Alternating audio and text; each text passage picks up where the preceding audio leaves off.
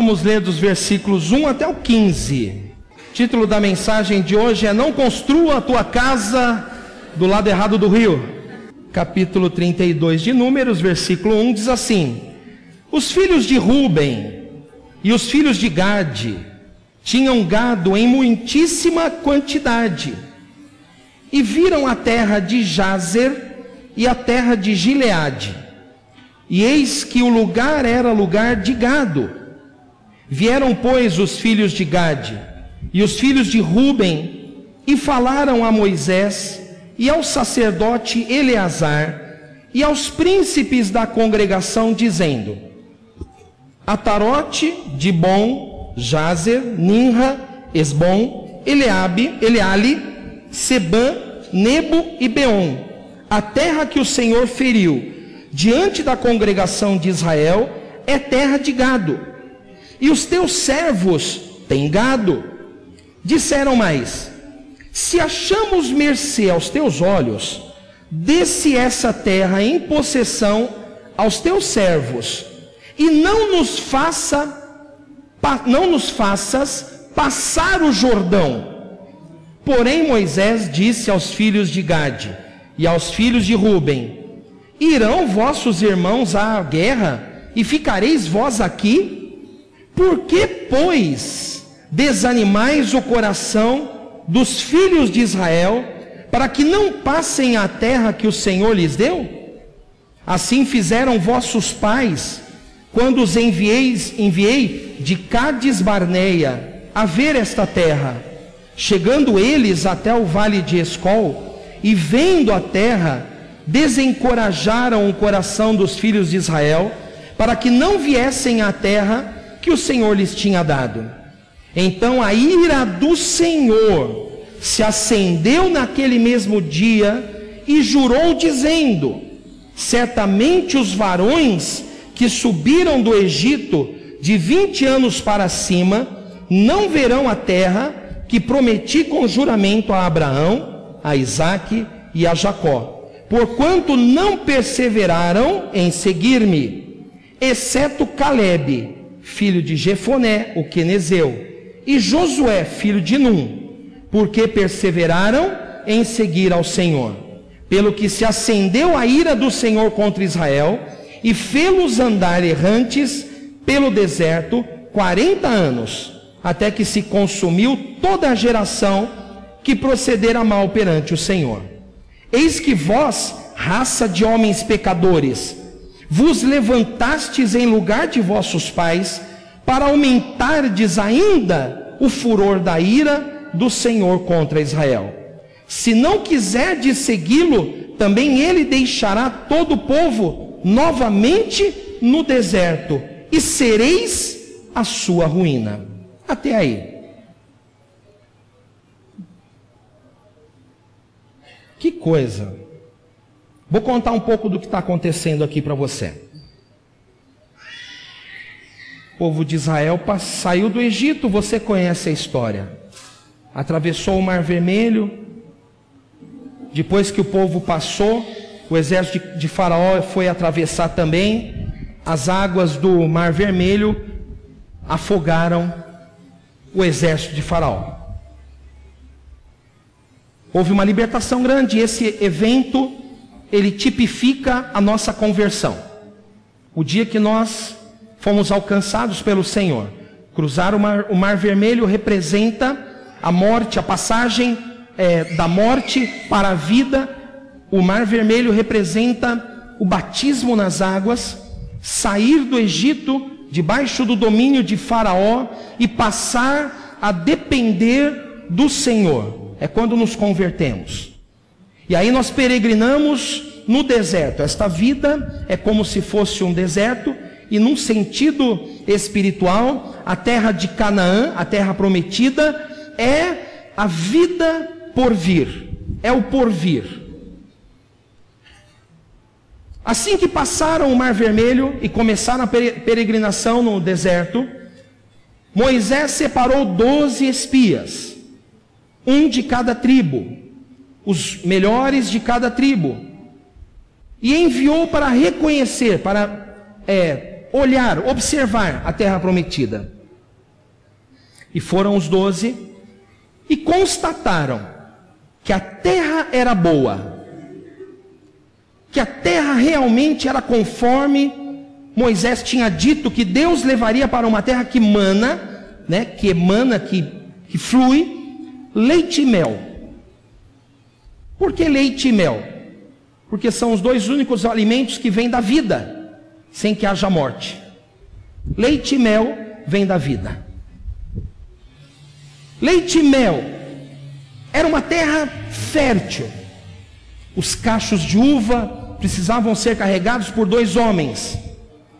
Isso observaram todos os doze.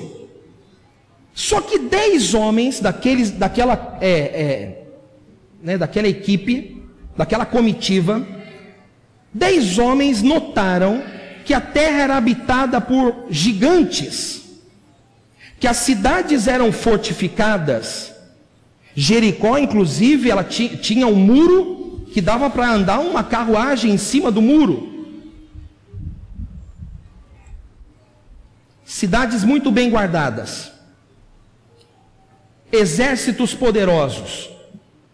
E eles disseram, inclusive, sabe, nós, diante deles, somos como gafanhotos. Então, eles voltaram da terra prometida, os doze homens, e dez deles começaram a falar: Pessoal, negócio é seguinte, terra é boa, tudo jóia, mas não dá para a gente dominar. Só dois, Josué e Caleb, falaram: Não, terra é boa, vale a pena, o Senhor vai nos dar, já nos fez sair do Egito de modo maravilhoso, vai nos dar essa terra. O que aconteceu? O povo todo prestou atenção na notícia ruim. Porque é mais fácil você acreditar na notícia ruim. É mais fácil você notar o que é ruim, notar o que está errado. É mais fácil você se deixar contaminar por aquilo que não está dando certo, do que você se agarrar naquilo que é bom. Assim é a nossa vida, eu acho que todos aqui têm essa impressão. Às vezes, a pessoa está bem, está motivada, está feliz, basta uma palavra, basta um, um gesto e o desânimo toma conta. Não precisa muito, porque é mais fácil o mal parece que nesta terra multiplica com mais facilidade. Quando os dez espias disseram que a terra era guardada por gigantes, todo o povo, todo o povo então des, desanimou, o coração se abateu.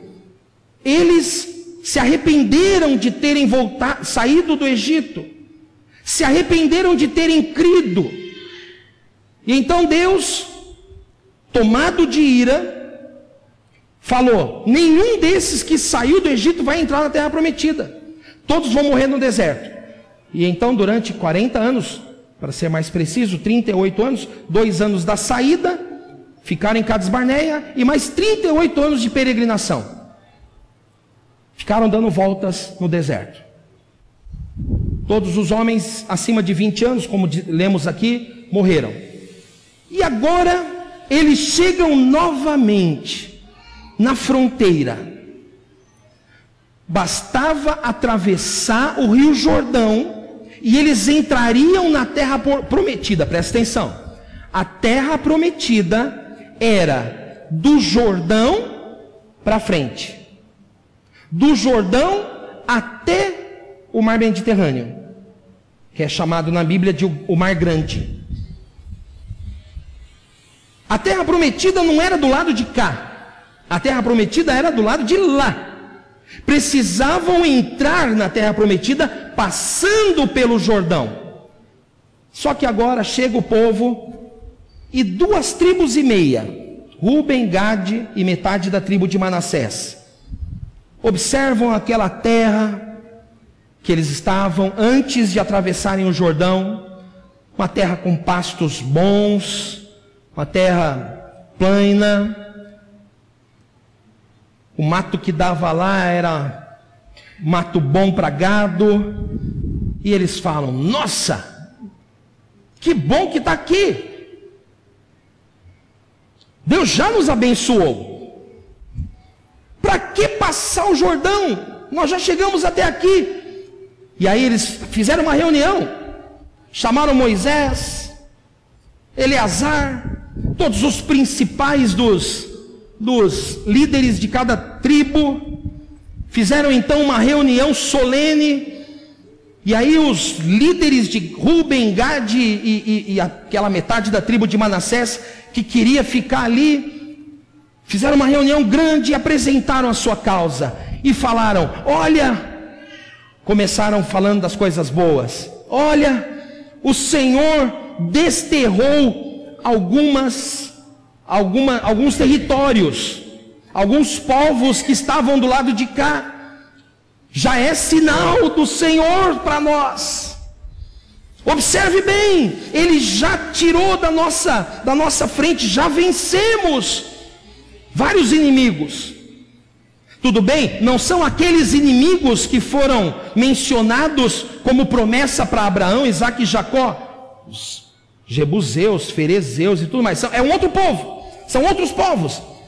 Mas o Senhor já nos fez vencer sobre eles. Ou seja, claramente nós podemos entender que Deus nos levou em vitória. Deus está nesse negócio. Isso tudo, o povo falando, né? Ruben, Gade, metade da tribo de Manassés. E falou, e continuaram.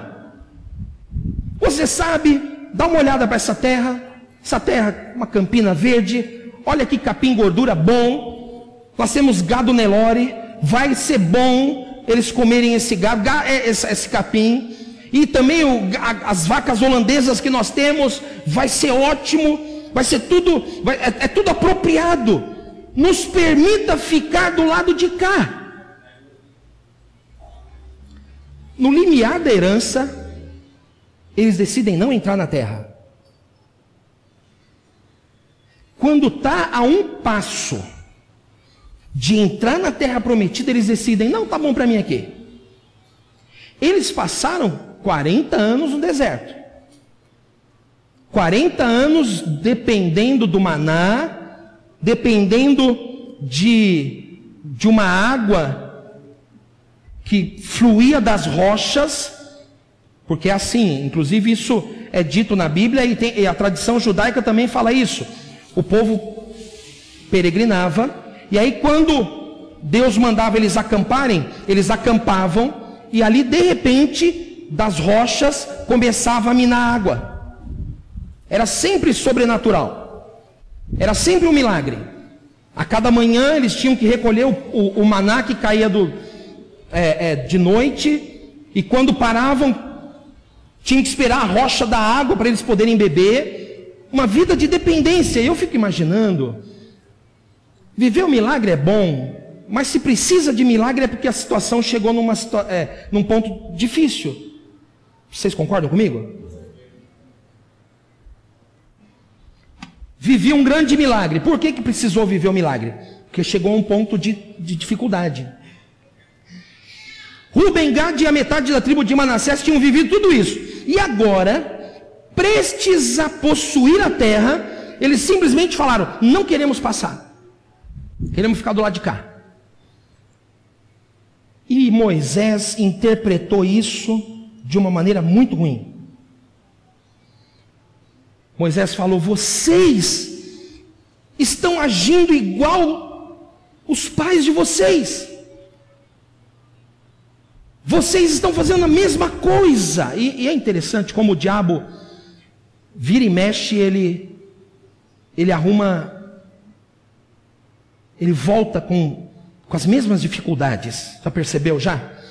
Você pensa que já venceu, você pensa que já superou, mas vira e mexe, ele volta com a mesma artimanha. Moisés falou para eles: vocês vocês estão fazendo o que é mal, vocês estão desanimando o coração do povo. Isso que vocês estavam. Quer dizer, então que vocês não querem passar, os seus irmãos vão possuir a terra, vão guerrear. Porque a promessa não é que a, a, a conquista ia ser por ocupação. A promessa é: quando vocês guerrearem, a vitória acontecerá. Essa é a promessa. Existem guerras. No mundo tereis aflições, mas tem de bom ânimo. Eu venci o mundo, disse Jesus. Você sabe que esta vida nossa, ela tem dificuldades. Tem ou não tem, meus irmãos? E esse povo falou: não queremos passar, queremos ficar do lado de cá. Sabe, irmãos, ultimamente eu tenho pensado bastante sobre algumas coisas. E, e eu tenho falado, falei faz um, umas duas semanas, sobre os três fundamentos da nossa vida cristã. Vocês se lembram? Palavra revelada de Cristo, né? Quando a revelação vem, a igreja é um fundamento e o reino. O reino é um fundamento. O reino, almejar o reino é o que nos faz desejar a santificação aqui nesta terra.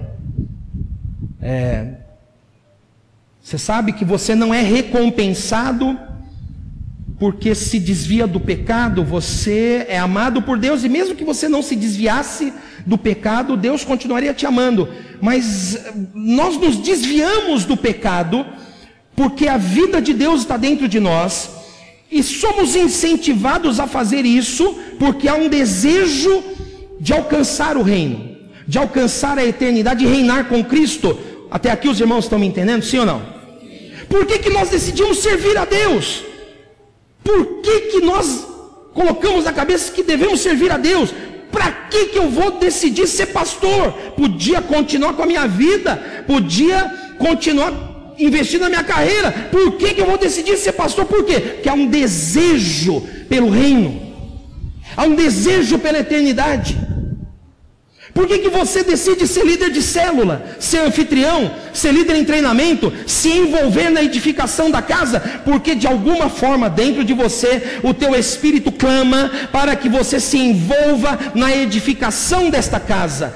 Você não sabe explicar direito. Tenho conversado com alguns casais que são novos aqui na igreja, e aí os irmãos falam para mim, falam, ah, pastor, eu não entendo direito ainda, eu sou novo, sou nova, acabei de chegar, mas eu sinto que devo me comprometer, eu sinto que devo me envolver, eu sinto que devo cooperar com a minha célula. É isso que falam as pessoas.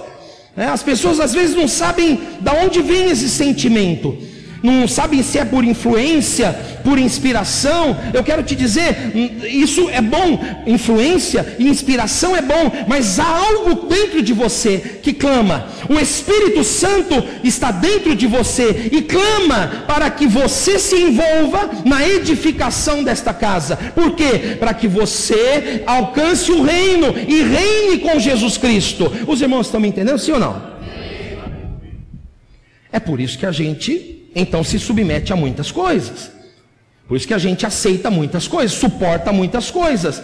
É, é, por isso que a gente se, se é, faz muitas coisas. Abre mão da, do nosso descanso, abre mão é, da nossa privacidade, abre mão do nosso conforto para abençoar outros, para cooperar com a edificação da casa. Porque nós desejamos conquistar a terra. No sentido do Novo Testamento, conquistar a terra significa atravessar o Rio Jordão, conquistar a terra prometida e estabelecer, e, e, e, estabelecer o reino de Deus ali, criar condições para que Jesus reine na vida das pessoas. É para isso que nós fomos chamados, todos nós. Todos nós fomos chamados. A pessoa que está do seu lado foi chamada, talvez ela não soubesse disso ainda, está sabendo hoje. Está descobrindo hoje. Deus separou este dia para que você saiba, você foi chamado por Deus, não somente para sair do Egito, certamente não foi chamado para ficar no deserto, mas você foi chamado para atravessar o Rio Jordão e entrar na terra prometida e guerrear as batalhas do Senhor dentro da terra prometida e estabelecer o reino de Deus na terra prometida. Você e eu fomos chamados para isto. Dizem amém ou não, queridos? Só que tem uma parte que vai falar assim: não quero entrar. Na hora de entrar, vai falar: não quero. Não quero por causa, e vai enumerar os motivos. E nós temos aqui alguns motivos que foram mencionados pelas duas tribos e meia de Israel. E eu queria compartilhar com vocês.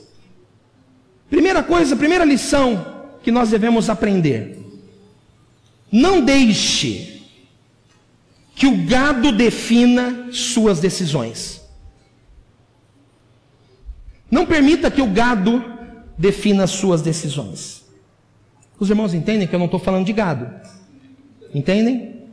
Não estou falando de boi. Não estou falando de vaca. O que, que é o gado? O gado é o dinheiro no bolso. O gado é o que dá estabilidade nesse mundo. O gado é o, o objeto do nosso desejo. O gado é o orgulho. O gado é a posição. O gado é a alternativa mais fácil, é a porta larga. Isso é o gado. Ruben, Gade e metade da tribo de Manassés olhou para eles olharam para aquela terra que era verde, era um pasto verdejante e falaram: "Tá bom aqui. Tá bom já o que Deus já fez na nossa vida. Já tá bom já. O Senhor já livrou o meu marido das drogas. Tá bom já, é só isso que eu queria. O Senhor já restaurou meu casamento. Pronto, tá bom já, é só isso que eu queria. Vem esse, esse pastor aí e vem chamar a gente para atravessar o Jordão. Não precisa. Tá bom do lado de cá. Eu já conquistei o que eu queria. Eu vim para a igreja porque eu precisava de uma cura, já fui curado, não preciso me envolver mais. Quero continuar na igreja, mas eu não quero atravessar o Jordão. Igreja assim. Eu gosto de ver os irmãos. A gente se dá bem, a gente conversa. É bom ter relacionamento com cada um deles. Nossa, gosto tanto. Não, Dodô é gente boa demais. Gosto tanto do Dodô. Dodô é fera. E o Edão? Nossa, o Edão, olha que irmão. Abençoado, joga bola mal demais. Mas é bom, é bom, muito legal. Amo você, Edão.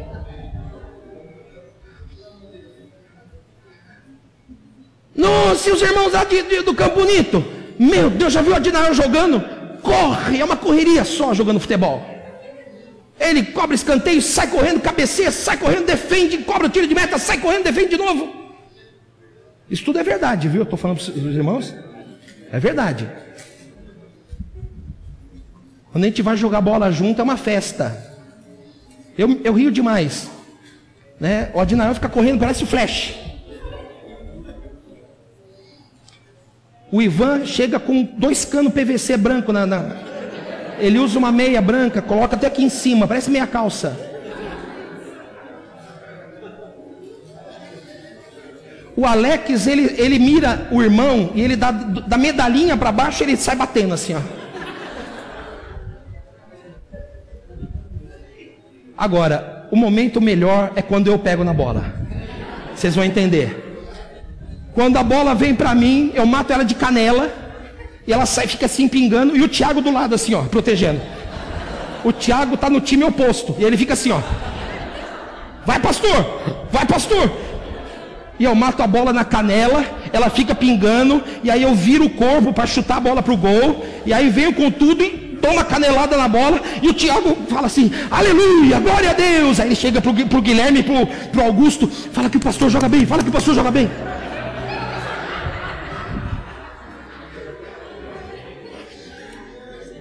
Você tem que ter gente fiel do seu lado. O Adinael está correndo até agora.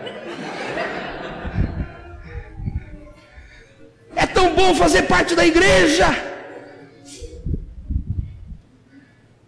Para que, que eu vou passar o Jordão?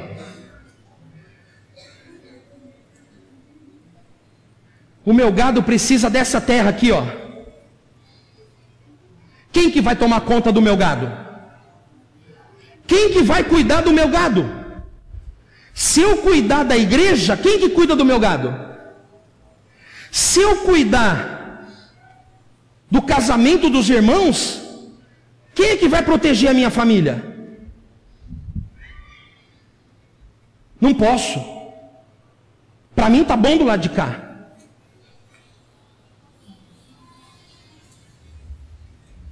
Ficar do lado de cá representa você ficar num lugar seguro. Você representa não querer ir até o fim, querer um envolvimento parcial.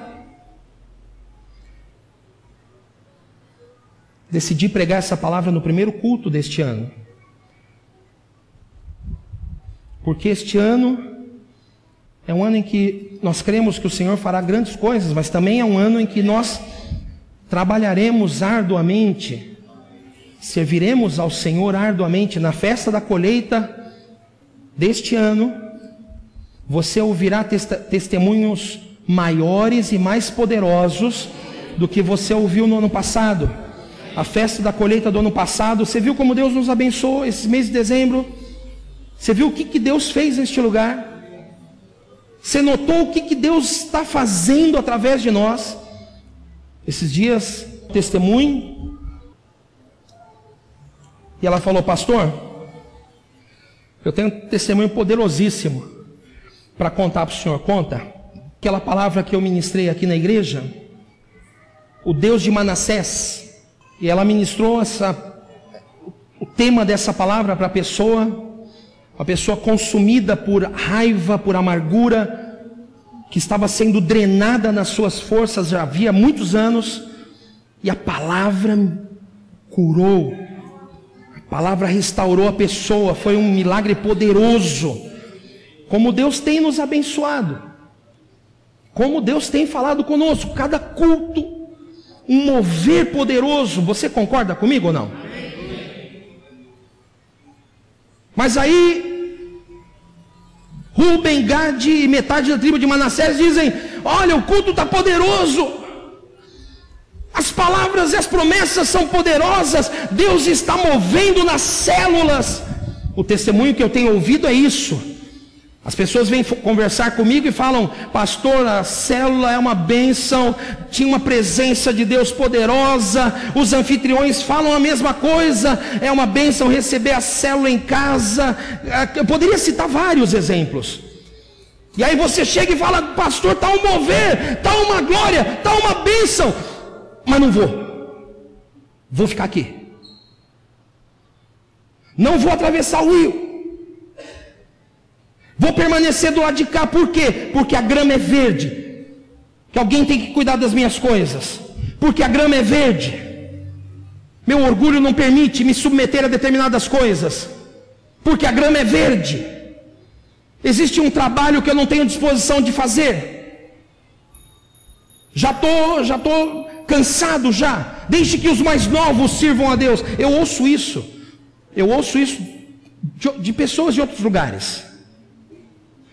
Mas eu ouço isso. Ah, meu tempo já passou. Presta atenção em mim, por favor. Meu tempo já passou. Deixa que os mais novos, eles que têm pique. Não, já fiz muito isso, hein? Vigília, já fiz muito. Evangelismo na praça, já fiz muito. Culto nos lares, já fiz muito. Casa de paz, é, é, é a mesma coisa que culto nos lares, as pessoas pensam. Casa de paz é a mesma coisa que cultos nos, nos lares. Já fiz muito. Deixe que os mais novos façam agora. Pois é, esse pode ser o teu caso. Você sabe, como o apóstolo Paulo fala, eu quero repetir como sendo minhas as palavras também. Quem que se cansa que eu também não canse? Às vezes, a Júlia me fala, pai, eu vou fazer uma vigília com jovens, você pode ir lá pregar? E eu penso, oh Jesus, oh Senhor, nove e meia, é hora que eu já subo para o meu quarto, nove e meia da noite estou indo subir para o meu quarto. Oh Deus, mas eu falo, vou filha, vou lá ministrar para os jovens, por quê? Quem que se cansa que eu também não me canse? Todos nós nos cansamos. Mas o que, que eu faço? Vou diante do Senhor e falo: Deus, o Senhor sabe que minha vontade é deitar e dormir, mas dá para mim a unção de Caleb, renova as minhas forças. Senhor, me renova as forças, porque às vezes eu olho algumas coisas e penso: Senhor, renova minhas forças, eu preciso do Senhor. Me dá um som de Caleb. Eu quero te incentivar nesta noite. Se você está neste grupo, que por causa da fadiga decide ficar do lado de cá do, do, rio, do rio Jordão, peça que venha sobre a tua vida a unção de Caleb, que com 85 anos recebeu vigor do Senhor para conquistar a herança, conquistar a sua porção na herança. 85 anos. Eu quero te dizer, o teu tempo não passou. O teu tempo não acabou. Deus quer usá-lo até o último suspiro da tua vida. Até o último fôlego que houver dentro de você, vou além, até teus ossos, Deus quer usar, como Eliseu, como usou Eliseu. A Bíblia diz que Eliseu foi, morreu, os ossos dele estavam lá na cova, e aí abriram a mesma cova para jogar um outro morto, e jogaram o morto lá na cova. Quando o morto encostou nos ossos de Eliseu, ele reviveu. O, o morto reviveu, ou seja, até nos ossos de Eliseu havia tanto poder e unção que os mortos eram ressurretos depois da sua partida. Que você deixe um legado nesta terra. Osso aponta para a vida espiritual. Que a sua vida espiritual seja tão incandescente que seus ossos peguem tanto fogo, que mesmo depois da tua partida, a tua herança permaneça queimando nesta terra. Foi para isso que Deus nos chamou. Deus não nos chamou para ficarmos na margem de cá do rio, porque, porque a, a grama é verde, porque o gado pre, precisa. Não permita que o gado faça você decidir se vai atravessar o rio ou não. Havia muitas outras tribos que tinham gado também, mas não ocorreu a ninguém ficar do lado de cá. Só Rubem, Gade e metade da tribo de Manassés. Moisés, quando ouviu aquilo, ficou indignadíssimo. Onde já se viu? Vocês estão desanimando o povo. Mas para o povo, para eles, para as tribos que estavam pedindo, parecia óbvio. Moisés, você não está vendo? Nós cuidamos de gado. A terra está boa aqui. É óbvio que Deus está apontando para essa direção. Nem sempre o que é óbvio é a vontade de Deus. Não seja dirigido por sinais. Esse é um problema de quem é dirigido por sinais. Deus me dá um sinal. Deus me dá um sinal. Se é para eu casar ou não. E aí acontece o sinal. Ah, tá vendo Deus? É óbvio que Deus está querendo que eu case. Ah, Deus, me dá um sinal se é tempo de eu parar de, de ser anfitrião. Aí se arruma um emprego e o seu emprego fica num horário ruim. Ó, oh, tá vendo? É óbvio que Deus quer que eu pare de ser anfitrião. Não seja dirigido pelas obviedades Seja dirigido pelo Espírito Santo. O Espírito Santo fala com você. Tenha coração para Deus e ouça a voz do Senhor. No caso da, de Rubem, Gad e Manassés, Deus usou Moisés para falar com eles. Na hora que eles foram lá, olha, é óbvio, Moisés, que Deus quer que a gente fique aqui. Moisés falou: não quer não. Não para, não larga de ser anfitrião, porque Deus tem um rio para você cruzar. Você não chegou no lugar que deve chegar ainda. Não para antes. Fala para o teu vizinho, irmão, não para antes, em nome de Jesus.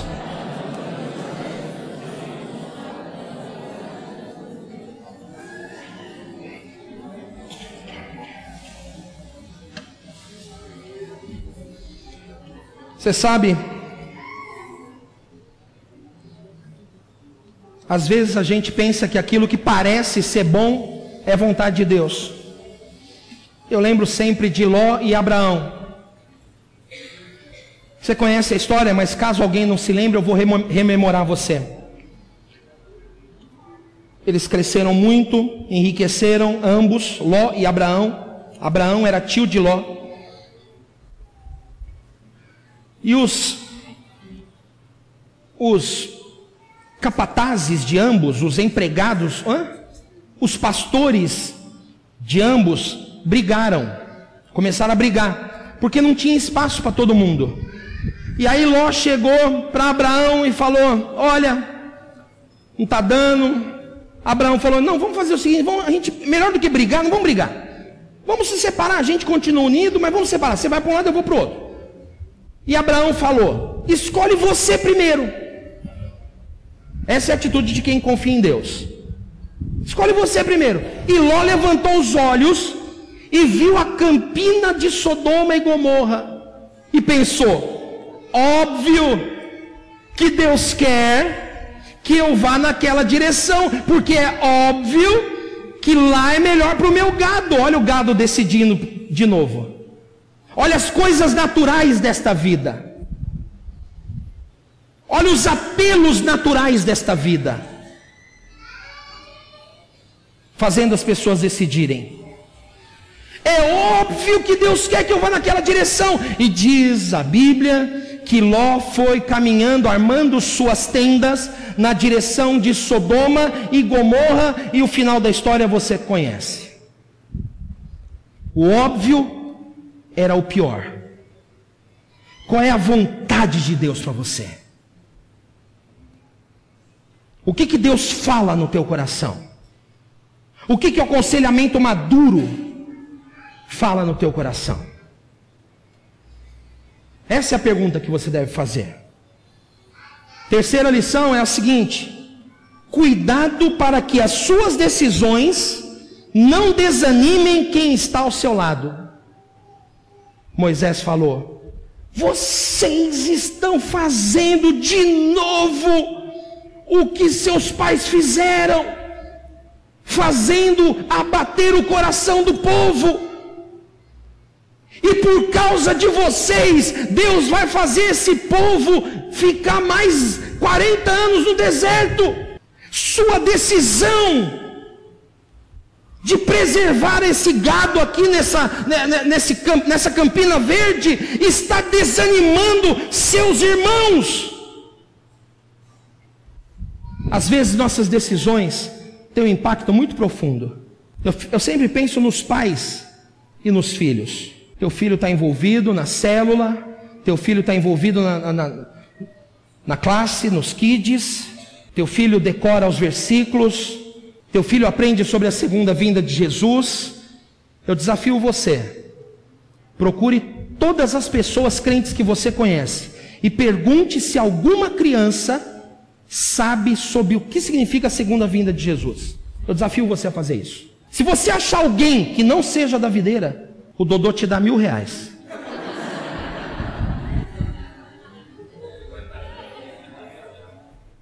Você está vendo? Eu estou bem cercado, irmãos. Um me protege de um futebol, o outro fala amém quando eu falo que o dinheiro dele é que vai ser doado.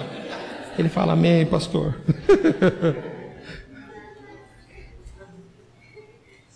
Mas aí não, o irmão decide. O irmão decide, não, vou parar de tudo. Vou mudar de igreja. Aí tira a criança da célula. Aí a criança não vai mais na célula. E aí pensa: não, mas o cultinho de casa alimenta a criança. Acho que foi hoje, a Regina estava vendo uma determinada imagem lá, um videozinho, não sei onde que era. Uma das nossas crianças parou de ver. E aí estava lá cantando pagode. Pior, não era nem. Pagode já é ruim. Eu estava cantando sofrência. Sofrência é pior, né? Maíra, Maiara, Maiara, Maraísa, Maiera, Maiura. Tem um monte delas, né? Não tem? Tem uma que cantava que você larga teu marido, eu, tua, tua mulher, eu largo meu marido, a gente vai ser feliz como Deus quiser.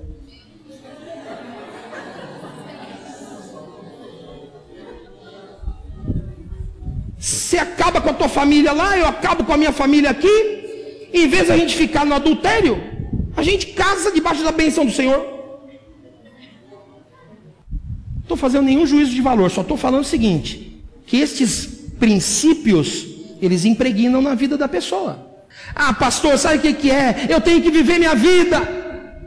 Só na igreja, na igreja, na igreja, pelo amor de Deus, a igreja suga demais. Terça-feira é culto de é curso de maturidade, depois ainda o pessoal vem fazer CTL. Quarta-feira, reunião de discipulado. Quinta-feira, célula. Sexta-feira, casa de paz. Sábado, sempre tem um abençoado inventando um, um, um, churrasco, uma comunhão. Domingo, o pastor começa a pregar às sete e meia e vai até onze e meia da noite. Não sou só eu que exagero. Eu ouvi amém aqui, alguém falou, Adriele, olha aí, eu estou bem acompanhado.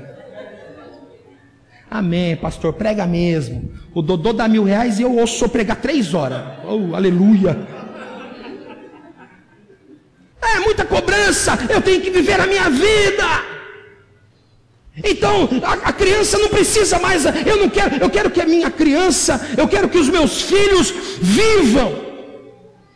Que negócio de corte nada. Vai viver a vida, filhinho. Aí destrói tudo.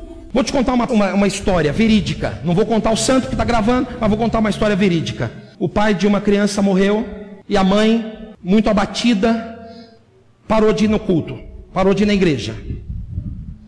E aí um dia essa mulher teve um sonho e Deus aparecia para ela no sonho e falava: Olha, o menino é meu escolhido. Se você não voltar, se você não levá-lo para a igreja, eu te recolho. Olha só, hein? Eu ouvi da boca de quem passou isso aí. Um menino é escolhido. Se você não voltar com ele para a igreja, eu te recolho. E mando ele para a mão de outra pessoa, que estava implícito, né? Outra pessoa que leve ele nos caminhos do Senhor. A mãe voltou, graças a Deus, o menino cresceu, se transformou num pastor, na verdade, se transformou num líder de célula, multiplicou várias vezes, discipulador, multiplicou várias vezes, obreiro, foi ordenado em 90, 2001, 2002, foi ordenado ao ministério, foi levantado como pastor de pastores, foi levantado, foi alçado à posição de estar entre os líderes da denominação, porque Deus tinha um plano naquela vida. Não tome decisões que desanimem quem está do seu lado. Você acha que às vezes não dá vontade de parar com tudo? Você acha que às vezes não dá vontade? Pego a Regina lá e choro com a Regina. Você acha que às vezes não acontece isso? Então estou te contando. Acontece. Às vezes, às vezes não dá nem para chorar para a Regina. Porque ela está preocupada mudando os móveis da casa. Ela inventou uma nova agora, irmãos. Ela colocou a mesa para comer na garagem. Dodô viu isso? Na garagem. A gente ia comer e a, a mesa estava na garagem. Aí ela falou, é, eu falei, preta é só para o Natal? Não, estou gostando dela aí. Eu pensei, não vai dar certo. Tem um carro também. Ah, mas o carro, o nosso vizinho é bom. Coloca na garagem dele. É o Dodô, nosso vizinho. Mil reais, três horas, garagem junto. Aí ontem eu falei, não, quer saber, eu não vou, eu me, eu me nego a almoçar na garagem, a comer na garagem. Peguei sozinho a mesa, com muito custo, levei lá para dentro. Quando ela chegou, ela falou, nossa, você é sozinho, por que você não me chamou? Pensei eu comigo, você não ia querer, você ia querer deixar a mesa na garagem. Às vezes dá vontade de chorar, às vezes dá vontade de parar, às vezes dá, vem aquele pensamento: por que, que eu estou fazendo isso? Por que, que eu estou aguentando determinadas situações? Não preciso disso. Mas aí eu penso: tenho dois meninos que olham para mim. Um deles colocou como alvo que esse ano quer ser líder de célula. Você já pensou se eu falo, olha, não vale a pena, vamos parar com tudo? Tenho duas delas casadas que pensam que a melhor coisa a fazer foi fazer um seminário. Tenho vários irmãos do meu lado que olham para mim e esperam uma palavra de ânimo de mim, esperam uma palavra de incentivo de mim. Você acha que às vezes não dá vontade de, de desanimar? Mas se eu parar, várias pessoas serão impactadas e eu não quero isso. Mas pastor, e o gado? Mas pastor, e o que é óbvio? Mas pastor, e os meus sentimentos? Mas pastor, e aquilo que eu considero como sendo é, é, inegociável? Eu te pergunto, e aqueles que olham para você. Não desanime o coração de quem caminha com você. Deixa eu te falar uma coisa. Você pode achar que ir na célula é uma coisa banal. Ah, eu não faço diferença, pastor. Ah, não vou na célula, não. Pois deixa eu contar para você. Vou contar para você. Isso que eu vou te contar agora, eu já ouvi de dezenas de líderes de célula ao longo da minha trajetória como pastor. Dezenas de líderes de célula falaram a mesma coisa. Pastor, eu estava lá na minha casa, estava lá na casa do anfitrião, só eu, anfitrião, e naquele dia eu estava pensando: ah, vou largar tudo, vou procurar o discipulador, vou entregar a célula, porque eu não, eu não cresço, eu não multiplico, eu não, eu, não, eu não faço nada, eu não prospero, eu vou parar de ser líder. Aí na hora que eu ia parar, chegou o irmãozinho. Na hora que eu estava pensando, que encerrar, fazer uma oração, encerrar o, a reunião da célula e ir embora para casa. Aí bate o irmãozinho e fala: Ó, oh, você desculpa, eu estou atrasado. Eu, eu, eu, eu pensei em não vir, mas hoje eu preciso tanto. Eu preciso tanto que vocês orem por mim. Pastor, daí quando esse irmão chegou, eu orei por ele. E Deus falou no meu coração, tá vendo? É importante que você vá. Deixa eu te falar uma coisa. Para você, pode não representar muita coisa. Mas vários líderes de célula, quando você chega na célula, o líder pensa: está valendo a pena eu estar aqui, está valendo a pena todo esse preço que eu estou pagando, está valendo a pena todas essas coisas que eu passo, está valendo a pena. Para você pode não representar muita coisa, para você que às vezes pensa em ficar do lado de cá do rio, você pensa, acho que não faz diferença, mas deixa eu te falar: vários líderes de célula olham para você e, falam, e quando você chega na célula pensam: Oh Deus, foi para isso que o Senhor me chamou. Oh Deus, que bênção que o Senhor eh, me colocou neste lugar. Deixa eu te falar uma coisa: às vezes, um abraço que você dá no seu líder de célula e fala assim, irmão, obrigado, viu, porque você é nosso líder. Um abraço que você dá. Um abraço que você dá. Era tudo o que precisava para esse líder se sentir renovado, fortalecido e continuar a caminhada. Líder, você que está me olhando, anfitrião, você que está me ouvindo, cuidado, não tome decisões que vão desmotivar as outras pessoas. Isso é mal aos olhos do Senhor. Sabe, eu quero encerrar a mensagem. Contei para vocês três, três lições O que acontece com quem não atravessa o rio? Pastor, Deus permitiu que o povo ficasse lá. É. Você sabe que às vezes Deus permite muitas coisas. Não era da vontade perfeita de Deus, mas Deus permite. Deus permitiu que o povo ficasse lá. Eles negociaram, eles falaram assim: não, olha, então vamos fazer o seguinte: deixa nossas mulheres e nosso gado aqui, e nós, os homens, vamos atravessar e vamos lutar. Vamos ajudar o povo que, tá, que vai atravessar a conquistar a sua terra. E Moisés permitiu. Não era da vontade de Deus, mas Moisés permitiu. Mas olha o que acontece com quem fica do lado de cá.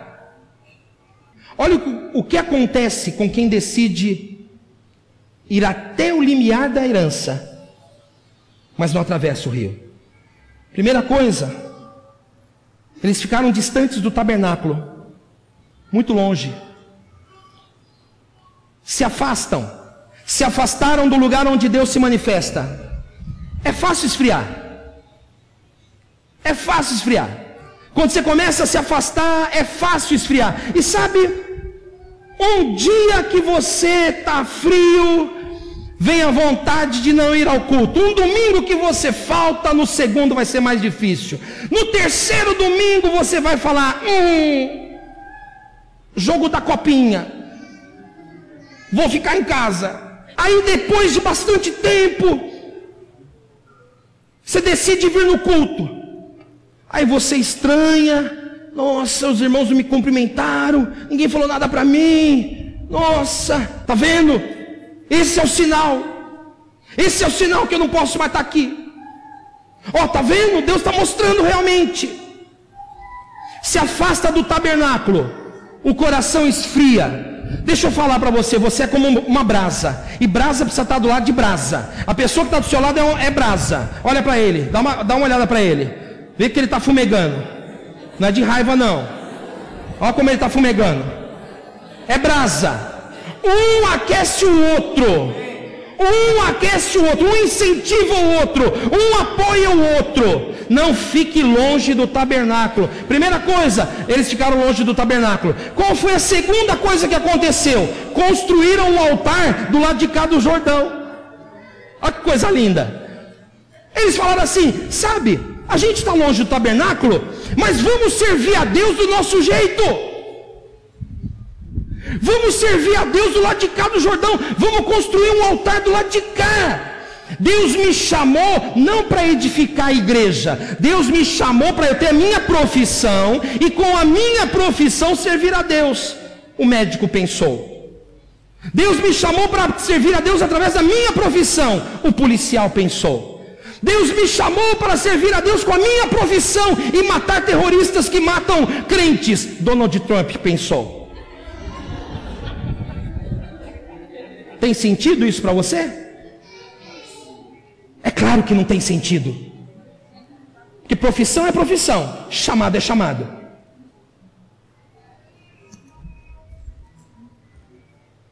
Cada coisa no seu lugar. Edificação da igreja não é, não se aprende na universidade. Na universidade se aprende a ser médico.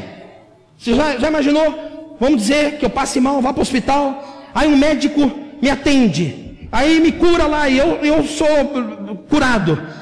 E aí eu posso falar, Deus usou a mão do médico, e o médico pensa, este é o meu ministério, curar pastores. É assim que funciona? Não é assim que funciona. Porque profissão você faz na faculdade, ministério você aprende de Deus. Mas quem está do lado de cá pensa, ah! Foi para isso que Deus me chamou. Então vamos criar um altar aqui, ó.